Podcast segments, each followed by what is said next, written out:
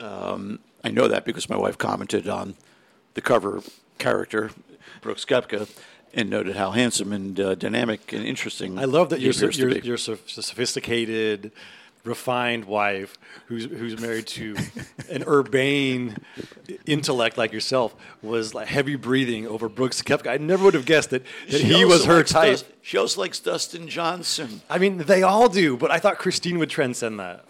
I'm like, how did you wind up with me?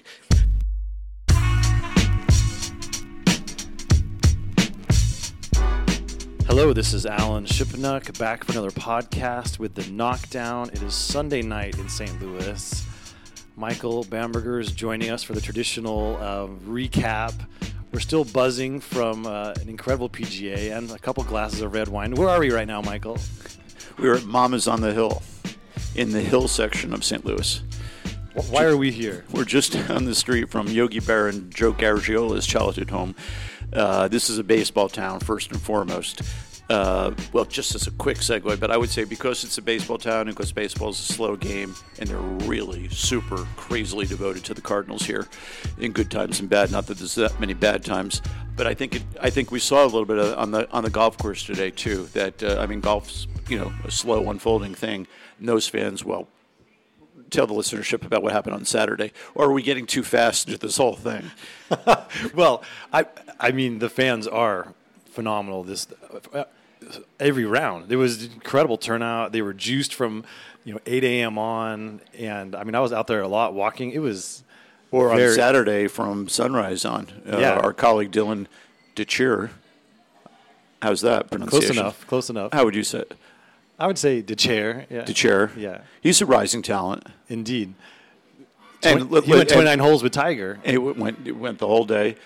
Let's also make a nod to our colleague Sean Zak and our other colleagues, Josh Berhow, who's here, and Jessica Marksbury. Mean, we really had a great team here this week. Heavy hitters. And we've developed a really great uh, team. And a nod, a tip of the hat to uh, Eamon Lynch, who brought in some of this uh, young talent who's now writing for another publication. Let's pour out a little Chianti for Eamon, our departed colleague. Um, so for for it's on golf.com now. Your your recap of, of Tiger's very eventful PGA Championship. We got to start with the man himself. What did you think of his performance? What do- what do we take away from this? Do you feel we've paid enough tribute to Mamas on the Hill yet? I mean, this. Oh, this you want to you want to go? I, I got to say the pizza was incredible. The penne, penne alla vodka off the charts. salad course is great. Yeah. Uh, I had eggplant parmesan. How about the uh, how about the fire hydrant uh, outside painted in the uh, colors of the Italian flag? The tricolor, Nice yeah. touch. Well, and fire hydrant tiger. I know you. That was not an accident. Yes. Slide dog. Well, just to go back to Yogi for one quick minute. so Yogi grew up here. Uh, we just learned from our waiter across the street from Joe Garagiola, or very much, very much nearby. Uh, and uh, I've always loved Yogi. And uh, and then when I was on the Philadelphia Inquirer, probably thirty plus years ago, I covered a celebrity tournament where Yogi was playing. And uh, and you know Yogi was a famous wit, uh, as as most people know. And um, the uh, so he's playing in this tournament. The golf course is beautiful. It's spectacular. It's perfect. And uh, the course superintendent or greenkeeper uh, comes up to Yogi and says, "Yogi, uh, how do you like my fairways?" And Yogi looks out at the fairways and sa- fairway and says, "It's too narrow." That's so good. Just you know, that's genius. He wasn't trying to be funny. He's just being accurate. I I actually wonder how much he's trying to be funny. Yeah. Was was it? I mean, at some point he had to know he was funny, even if he didn't think he was. In this particular instance, I don't think he, I don't think he knew, but it was like it was like Arnold when uh, you know Arnold. Why aren't you playing the Masters anymore? I'm afraid I might get a letter, you know, and everyone cracked up. But he was just being accurate and truthful. yeah, I mean, there are accidentally funny people. I think Dustin Johnson is accidentally profound, like in a Forrest Gump kind of way. wow, that's quite a statement. I mean, he. It's just. I don't Is think he. decaf, sir? Great. I don't think I don't think he means to be. It just comes out that way. Mm-hmm. Uh, and let, I mean, Dustin, this century began with his his 80 at Pebble Beach. Not century, decade. This decade began with his 80 at Pebble Beach, and, and it was bracketed by his, his 41 on Saturday at uh, at Shinnecock Hills, and two more missed opportunities. I mean, he went one major championship after all those chances. Well, I've been thinking a lot about Dustin this week. This was this was his last chance to kind of redeem the whole decade. Well, you wrote a brilliant game story uh, that's up on golf.com right now. And one of the, it seems obvious, but I haven't read it elsewhere. This guy, Brooks Koepka, has won three times more majors than Dustin Johnson. Uh, But my question to you is straight up, who do you think is a more talented golfer, Brooks Koepka or Dustin Johnson? Well, it has to be Brooks Koepka because he gets it done when it matters. Uh, I mean, Dustin can bring it more often. Clearly, he he can find his A minus or his B plus game off enough to win on a regular tour setup. Koepka hasn't learned how to do that, but Koepka knows how to bring it when it matters the most, and Dustin clearly cannot. So, talented is a funny word. I, I mean, if I had to pick one of those guys to shoot, a, you know, a 63 to save my life, I think I would take Dustin. I think probably most people would. But if you needed someone to shoot a 66 on Sunday in a major championship, it's Brooks times Right. a million. It's not Right. even. It's not even a conversation. Same goes with Spieth. I mean, you know, Koepka's now caught Spieth for for major championship victories. It's now, you know, we thought Spieth was going to be the sort of the keynote player of this this new era, and uh, he's he's shown so much vulnerability. That Koepka has none. I mean, he is a ruthless closer. He is the closest we've seen to to Tiger or Jack from these young players who gets in position and then slams the door with authority. It's impressive. I'm not diminishing it in You just any shrugged. way. You just shrugged. I just see Dustin. Now I've watched a lot more of Dustin Johnson over the years. I've been captivated by Dustin Johnson as the golfer. You know, really from from when he got on tour. Uh, but he, it seems to me he plays more sawed-off shots and fade shots and high shots. And I just think he's more complete. More flair for sure. He, he played. I absolutely agree with that. But who cares? It's about it's numbers, not pictures, Michael. And um, I mean, I'm not diminishing Brooks Koepka at all. I truly am not. But two of the three are on, on really peculiar major championship setups. Uh, Erin Yeah. Hills in, in here, uh, much more like tour events. You know, Well, that I mean, this is one of my pet peeves. Is everyone says, "Oh, if the courses were firm and fast, it would have been totally different." Well, when you play in warm weather and you play in outdoor sport, there's often thunderstorms. Courses are often soft. Right. I mean, probably half the majors we play are are soft-ish or very soft, And- including Augusta National many years. Exactly. They get a lot of rain there in the spring. And so, and even moving to May may not change that. So for the PGA, so you can, as Koepka has pointed out, with a little bit of red ass, you can only play the course that's presented, and he he does a brilliant job of it. Yeah, well, it's, that's, that's completely defensible, and uh, I, you know Adam Scott picked up on this in his uh, in his Saturday night comments that everyone always says this about someone who's playing well uh, that they play with tremendous confidence, but he really truly does play with tremendous confidence. I mean, he looks like he this Brooks Koepka looks like he never gets rattled at all. I mean, the tournament was basically over on the. Do you want to announce the arrival of the dessert course Yes. and describe them to the listenership? Yes, we have spumoni and we have tiramisu. Okay. We have the credit card. There's a lot happening here, Yep. but we're going to power through this. The Thank you, tournament, Howard. the tournament was over on um, on Saturday on the first hole when Gary Woodland laid up with an iron into the rough, and Kevin Kisner hit a three wood into the fairway, and big bad Brooks Koepka smashed a driver hundred yards past both of them, played a saucy little wedge to a foot, and that was that was he put down a And how about, marker. that, how about that beautiful comment he made Saturday night about it? I don't see anything but driver there. Well, Love that. That was one of my favorite moments of the whole week when you asked the question of Brooks, and Mike Michael says, "You know, Brooks, were you channeling Arnold Palmer there with that drive in the first hole?" He just gave the blank stare of a man who has no effing clue what you're talking about. And then, yeah, like when you hit driver, you know, kind of like Arnie did at Cherry Hills. You know, it was great. That look on his face was hilarious. Well, what, what, did, what did he say to you after you wrote that? Uh, I, I, I know I've complimented privately, but the listenership has to know. Um, the task of writing game stories on deadline, it's not as hard as shooting, you know, 260 for 72 holes, but it can be very difficult. And it can be particularly challenging when the guy wins by a lot. And it can be more challenging when the guy wins by a lot and doesn't really have that much to say about it. And that's where you, Alan, found yourself just last year when he won at uh, Erin Hills by a bunch.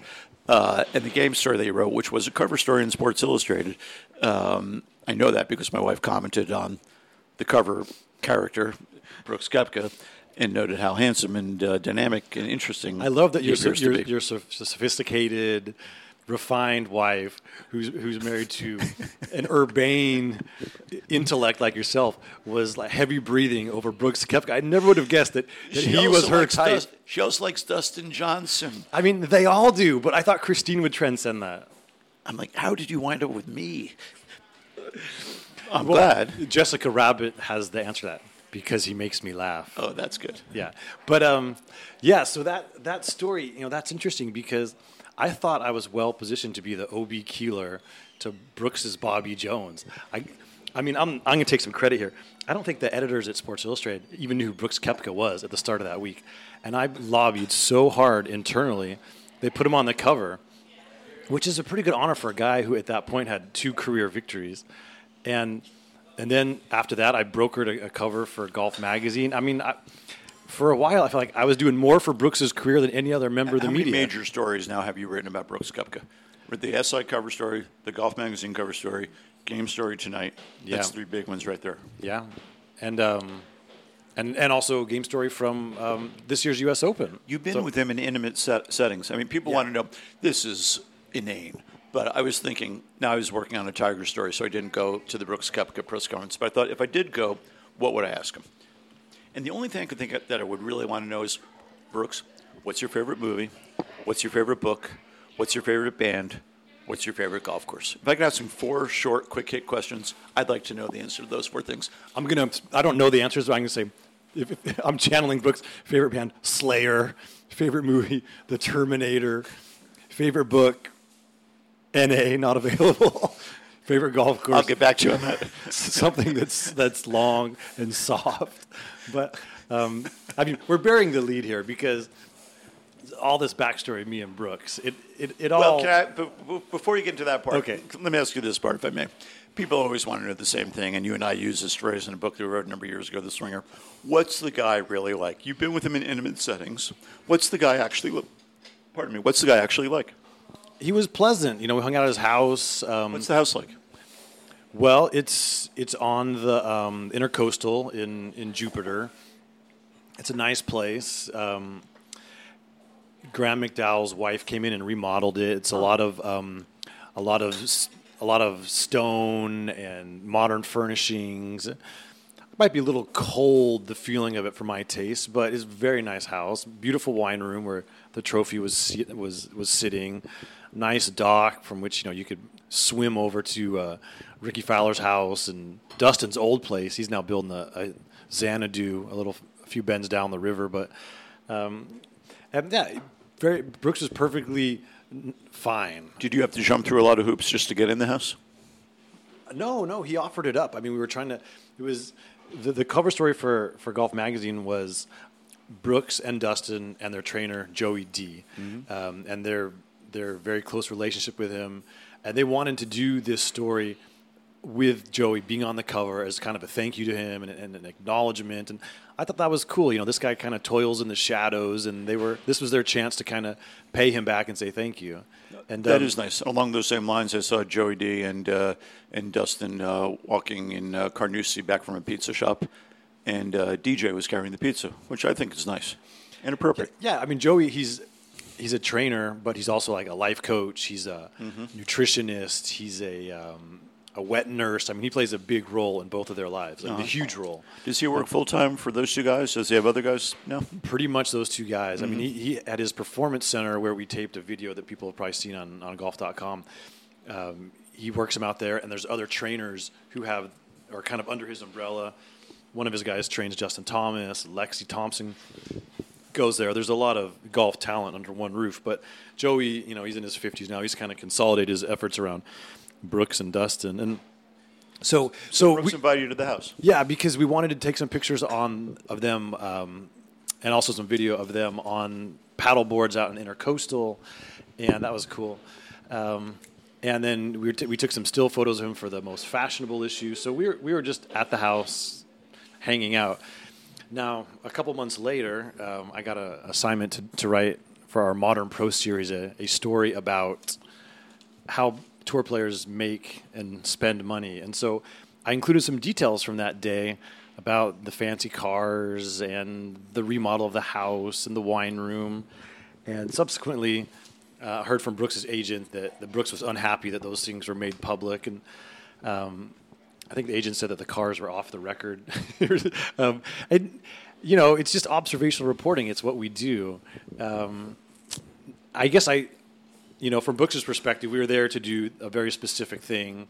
It got, um, it became part of a different story, and and it's just one. It's just one of those things. I, I was I was sorry that he was upset. I sent a conciliatory note to him. This is back in like I think November, December, and and that was that was I thought the end of it. So then, fast forward to the the What'd you do? Send the note to the agent and have the agent? yeah. I said I don't have Brooks' number. I said you know please please pass this along to Brooks. Who, who's the agent again?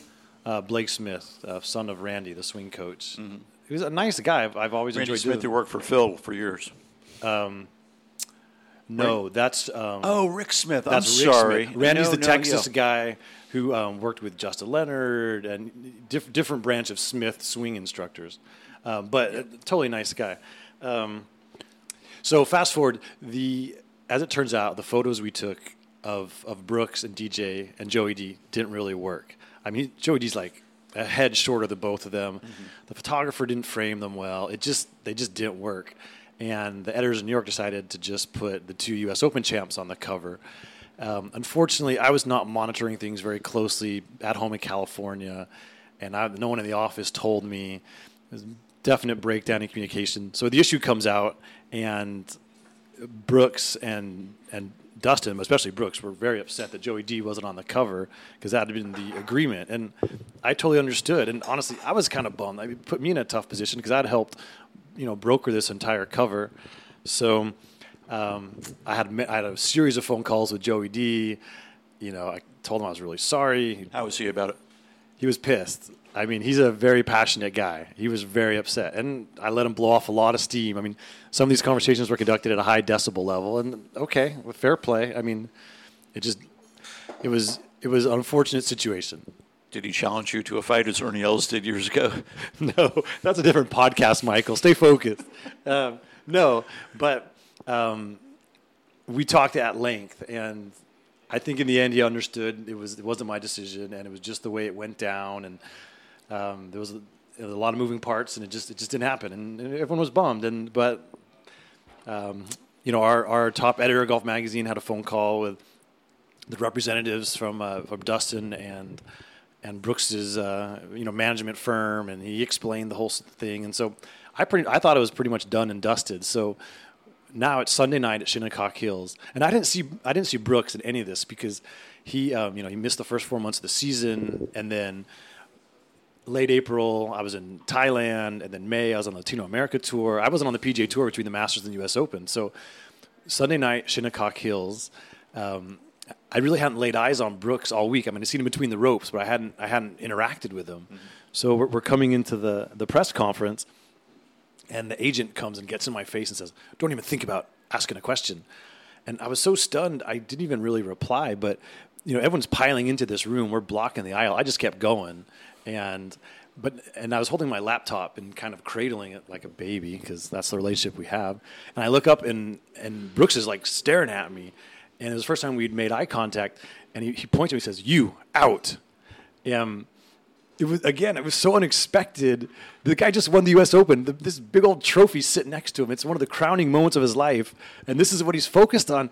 And I, I was I had enough presence of mind to say, well, Brooks Koepka does not have the authority to boot me out of this press conference, and I'm not going anywhere. So I just sat down in a seat that was right there off the aisle.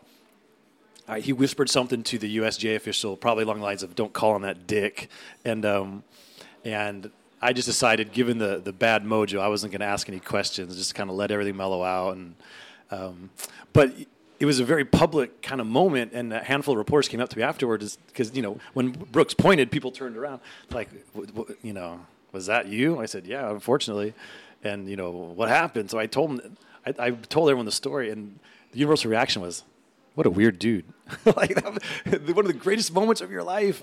And I understand he, you know, had these things he was a little unhappy about, but um, it was amazing that it played out in that circumstance. And um, so, but I still wrote, uh, you know, uh, a a long story for golf.com about about his victory because it deserved to be celebrated. Right. you, have No, been rendered I, I was speechless. just adding. I was adding one more story. So uh, the golf magazine cover, the Sports Illustrated cover, the game story today, and the game story from from Shinnecock Hills. Yep. So really four very signi- significant uh, uh, stories. Uh, but I guess really the point here is he's a maybe a different kind of person, and also that athletes find motivation in unexpected places. Yeah, I mean, this is not new. I mean, look at Michael Jordan. You know, all the grievances that he nursed through his whole career, and and just and spilled out in his Hall of Fame induction speech. You know, that was no one's ever burned as hot as Jordan did. We know Tiger. I mean, whether it's feuding with Jimmy Roberts, it's calling out Stephen Ames. There's a million examples. Well, the, the, the deepest one in Tiger might be, and we don't really know the truth here. Maybe someday Tiger can address it if he so chooses. But uh, Earl grew up with a lot of racism. He he, he dealt with racism, uh, given the time and the place that uh, that he was born and raised. Um, and we don't know to what degree, you know, golf had a uh, had a, a racist history, and we don't really know uh, to what degree that motivated Tiger's uh, early career at all. Wasn't that an Earl thing? You know, kiss my ass, Bobby Jones. Yeah. I mean, after the Masters, like for sure. And so the fact that Brooks uses these things um, is that's fair play. That's how he, he wants to fuel his his his golf game, and I mean, it obviously works for him. But so it put it puts me in a funny position. We got to write about Brooks this week. It's my job to write essentially the, what we call the game story about the winner. You and I have been taking turns this year, and it was this was my turn. And so you know, Brooks had made this whole thing public at the Champions press conference, but I hadn't touched it since then. Right. And it actually took some pep talks from you and other people that uh, on our staff that it's something I should write about because it's so revealing. I mean, people want to know who these guys are, and that to me said a lot about who Brooks Koepka is. So in the Yeah. end, I decided, you know, that I was gonna I was gonna touch on it in my in my story. Yeah. And um, I think, I mean, I, I do think that moment of, is of candor from Brooks tells you more than any quotes from his press conference or from Nike ad campaigns or any other way of, of kind of seeing out, you know, how and why this guy is, is wired Yeah. the way he is. I hope for his sake, but this is not human nature, that uh, that the shell won't get thicker and thicker as he uh, goes deeper into his career. Uh, but as we saw from Tiger, that's not usually how it goes. Um, but I don't think it will serve him well uh, to, well, for one thing, treat reporters as enemies. You know, we just sort of represent the ordinary fan. But two, uh, to just find slights when they're not really there. I mean, he's a tremendous talent. He's a very photogenic player. He plays a very exciting brand of golf. Um, you would hope for his sake and for the game's sake that he can find a way to get more comfortable with uh, his public status. I mean, going to this Ryder Cup, he's going to be the guy that you look at first and foremost. He won two majors this year. Come on. Well, and he so openly craves the, the love and acceptance of a Jordan Spieth or a Rickie Fowler or Justin Thomas. And part of the reasons why they're so popular with the fans is these guys just seem like fundamentally happy, well-adjusted people.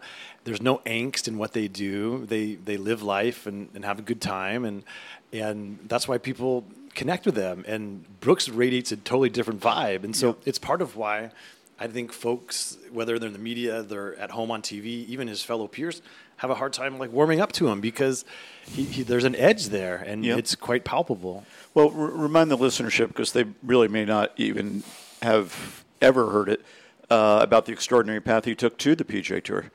Yeah, I mean, he was he was not a blue chip prospect. You know, he, he was dying to go to Florida. That was his dream. He didn't get recruited. He went to Florida State, which is a good good school. It's not really a golf factory, and um, had a nice career and thought he was going to make the Walker Cup team. He got snubbed for that. Bombed out at Q school, so he went over to Europe, and all his contemporaries were, were playing great in the U.S. and and um, becoming superstars over here. And he went he did it the hard way, but through his fine play, winning tournaments in unusual places like Turkey, um, he just became a force in the game. Got back on the PGA Tour, and and the rest is history. But you know, he was in this sort of self-imposed exile in Europe, and I think that that sort of hardened his his feeling of being an outsider and and um, you know, those, those when you're when you're not making money in Europe. I mean, there's tales of him sleeping in a car, you know, sharing a room with three other players. I mean, it was not it was not a cushy existence for a few years there. That's cool. It's super cool. That's a mean, great story. It's a great story, and um, someone said, "Oh, you and you and um, Koepka are beefing." I said, "He's he has a beef with me. I, I think that he's a, a, a very compelling player, and I think he's taken an interesting Right. road to get here. And I've enjoyed writing about him, and I think that he's he's fun to watch and how he just overpowers a golf course and the, the swagger he plays with and the efficiency with it, which he plays. I mean, I um, I don't have any real ill will towards Brooks. I mean, but so now it comes to the press conference tonight, and obviously, um, I, I have a story I'm working on. I want to ask him a question. I don't really know how it's going to go because I gave him a wide berth at Carnoustie, and uh, we have so we haven't interacted since you know he tried to toss me from the press conference. So, um, but you know what? My job is to ask questions. Just because someone's mad at me doesn't mean I'm not going to do my job. So, Right. um, I raise my hand. The PGA official calls on me, and you know my question was something to the effect of you know Brooks, you're not going to be Player of the Year. You're, both your peers and the writers are going to vote vote vote you that honor. Three major championships pretty much guarantees you a spot in the Hall of Fame. You know, do you think you'll finally get the appreciation you deserve? And meanwhile, while I'm asking the question, he's not making eye contact with me. He takes off his hat and he's kind of like rubbing his hands through his hair, and you know, it was sort of a visual like "f you," but and then he kind of mumbles, um, "Hope so, hope so." Next question. It's really it was, odd. It was it was really funny. I mean, I burst out laughing because it was so funny. Yeah. Um, you know, That's a good response. a handful of people in the room kind of knew the backstory because they were at Shinnecock. But you know, it's a lot of local reporters. It's a lot of uh, you know non um, guys on the beat and gals, and so a bunch of heads turned around to look like, "Whoa, what's this all about?" You know, they have no idea. And Right. I mean, the whole thing was just honestly, it was funny, and you know. I, I don't think it was. I don't think Brooks acquitted himself well there. It just. It was kind of childish. I mean, it was a legit question. Yep. Um, but whatever. I mean, I I included that little bit in the story because it was germane to what I was writing, and Yep. uh, you know, at some point, I'm sure we'll have a we can sit down and have a philosophical discussion, and maybe he'll punch me out. I don't know, but he'll break me in half, and uh, that'll be another good column to write for my you know from Well, my you've straightened things out with others before, Sean McHale, Ernie Els, and others. yeah. so I mean, you do this long enough, people are going to be mad at you. Yeah. Well, no one really gets mad at you, Michael. No, I've had my share actually. Uh, I don't think Ben Wright's talking to me, but Ben Wright's not talking to too many people these these Well, days. that's a classic. What What is your sense, Alan, of the fact that this guy has won three majors and only four PGA Tour events? How do you explain that? Well, part of it, he, was, he wasn't on the PGA Tour for a couple years, so he hasn't had as many reps. But it's really mystifying because his game translates even better to the average PGA Tour setup, you know, where you can just really smash it. Um, yeah, but he probably doesn't play Phoenix, but he'd win Phoenix every year. I- right. Playing like this, he'd win by twenty. I mean, I think he, I think what he said is, is has merit. He just he gets up for the majors. He knows they're important. It's his chance to give a middle finger to all the haters, and um, real and imagined. And so he brings a different level of intensity and concentration and, and grind. And um, you know, it's. I I think. It's kind of funny though, because majors really are all about uh, status, perceived or real. What's a major? A major is a golf tournament with, with more status than, than another tournament. yeah, I mean, this could have been the, the Greater St. Louis Open. I mean, given the setup and everything Right, else. It- right.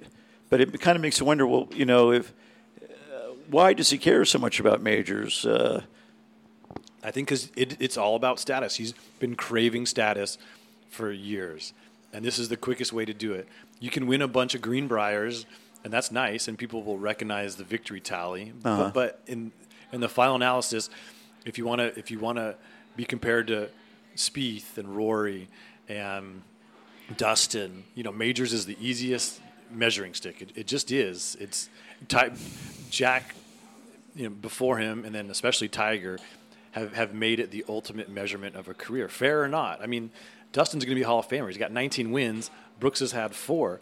Some guys might prefer Dustin's career, but you know, in the Right. final analysis, the, it, it's three to one Brooks, and I, that's that's the number that really matters to most people. right, we got, interesting. before they kick us out of this restaurant, we got to go a little bit on Tiger. Tell me Yeah. what you wrote about and, and what, what you think of his performance. Yeah, you know what? Well, just to dovetail from what, following what you were just saying, Tiger's got 14 major championships and he's got 79 tour wins. uh, you can easily make the case he's the greatest golfer of all time. Not easily, but you, one can make the case he's the greatest golfer of all time, and, and, and, and some would not. But when I think about Tiger in the context that you're just talking about, if Tiger played some B-list events, if he played Greensboro, if he played the Sea Island event, uh, if he played that event in, uh, in Sacramento, um, he'd win. He'd win. He, sooner or later, he'd win. Meaning right now, this this Yeah. Tiger Woods, yeah. Tiger Woods right now, he'd win eventually.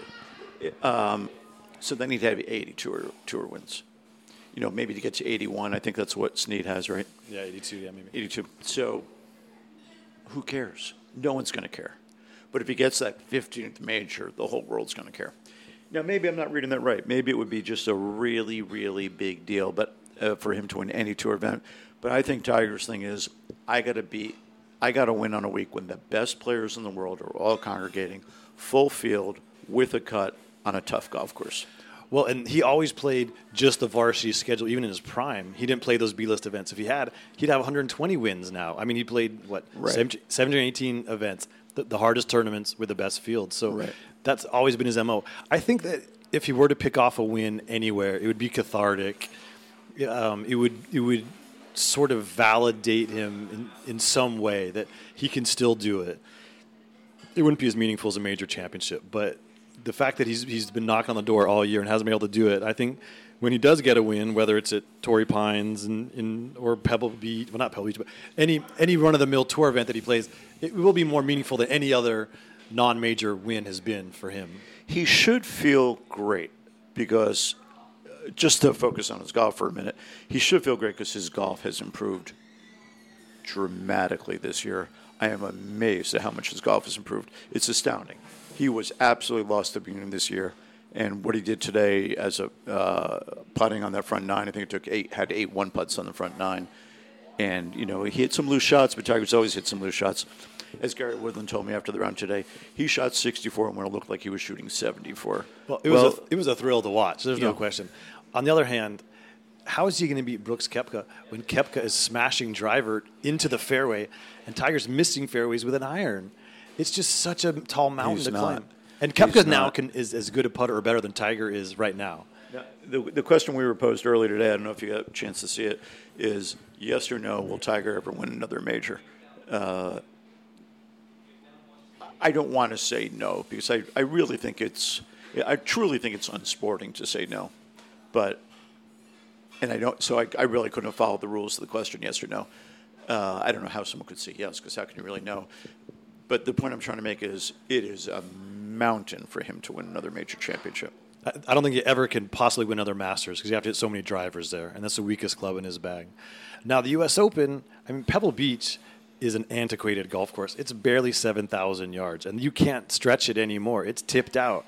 So, Pebble Beach next summer is a great opportunity for Tiger. He's won there before, obviously, and you can hit a lot of two and three irons and three woods. And but Will that play bouncy in June? What what is it? it like? should. It should. I mean, it's it's foggy potentially, but it's dry. So yeah, it'll it'll definitely be bouncy. You- so yeah, it, that's that course effective yardage is about 6,600 yards. So I think that you know those kind of courses present opportunity. The old course, uh, same thing. You know, Uh, the way he How more maneuvered his chances? He's got one more chance, maybe two at the old yeah. course. I'm just saying there there are a few venues, but I don't think he can win a PGA. I don't think he can because those are driver golf courses, even in May. I don't think he can win a Masters. The Opens are clearly his best opportunity, and it depends on, you know, if there's if Pebble gets a lot of rain for some freak reason and it plays long and and you know, and you have to hit a lot of drivers, then he's got no chance. But when when you get to the right golf course and right conditions, he's dangerous. And but now you look at him; he had a great opportunity today. He had a great opportunity at Carnoustie, and he just made a lot of mistakes. He did a lot of great things, but Yeah. you know, how's he not birdie 17, the par five today? That was a, that was a that was playing like a, barely a par four. Yeah. How about his response in that tee shot? Yeah, I mean, those are just the little things. Um, he was wasn't just- angry. He he was hurting when he came off that final green at Carnoustie. He wasn't hurting today, but he probably knew, like Woodland said, that he was he was looking at 74, not 64. And if, if the greens had been firm, he would have shot 76 because playing out of the rough to Yeah. firm greens, he'd have no chance. Because they were soft enough, so you could, you could still stop the ball. But I mean, I think Tiger knows that he maxed out. I mean, he shot 130 on the weekend. That's Yeah. phenomenal. It's Texas Open. It's it's a joke. Yeah, I think that's a Mike Souchak. Exactly. By the way, on you know you're a golf nerd when per Brooks. Some there's some word on my phone that autocorrects to Souchak when I'm trying to type something else, and it uh-huh. always makes me smile. How many people get their phone turn something into Souchak? That's funny. Yeah. Well, this was fun as always, Michael. We're literally the last people here. The, this guy's been sweeping the same spot for like 10 minutes. They're clearly trying to get rid of us. So let's wrap it up. But on a personal note, I really enjoyed our, our Sunday night chat at the majors. Well, it's been a good time. So we're going to try to do another one at the Ryder Cup. Oh, we, we, we. How do you spell that? I have no idea. O U I. Yes, we will. Although I may be tarred and feathered and running down the Champs Elysees from you know pitchfork carrying mobs, so oh, right. it- it's TBA whether I survive the Ryder Cup week. But if I do, do you have a rooting interest in uh, in the Ryder Cup? I mean, I think people mean, perceive that you root. Traditionally, I've rooted for Europe because it's a better story. I, I don't care about the players. I don't care. I travel on no passport. I'm an impartial observer. It's just a better story when Europe has won because of the angst that it's followed, and they've all, you know, they were the underdogs, and then it got boring, and so I started rooting for the U.S. And that didn't do any good. Um, but this time, I'm obviously rooting for the U.S. because I have more at stake than Tiger Woods, Jim Furyk, Phil Mickelson, Thomas Bjorn. I have more at stake than anybody. So I need the U.S. to come through just because otherwise my life will be a living hell for two years on Twitter.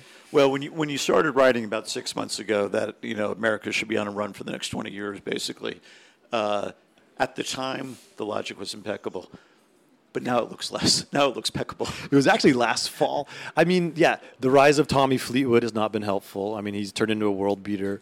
Um, Francesco Molinari, um, you know, Tyrrell Hatton. He was in this tournament. Oh, sneaky, sneaky. They never Uh, showed one picture of the yeah. guy. There's no question that Europe is stronger, and you know Jordan and Jordan I mean, Spieth stronger than they were. stronger than they were. I don't think And- they're stronger than the American team.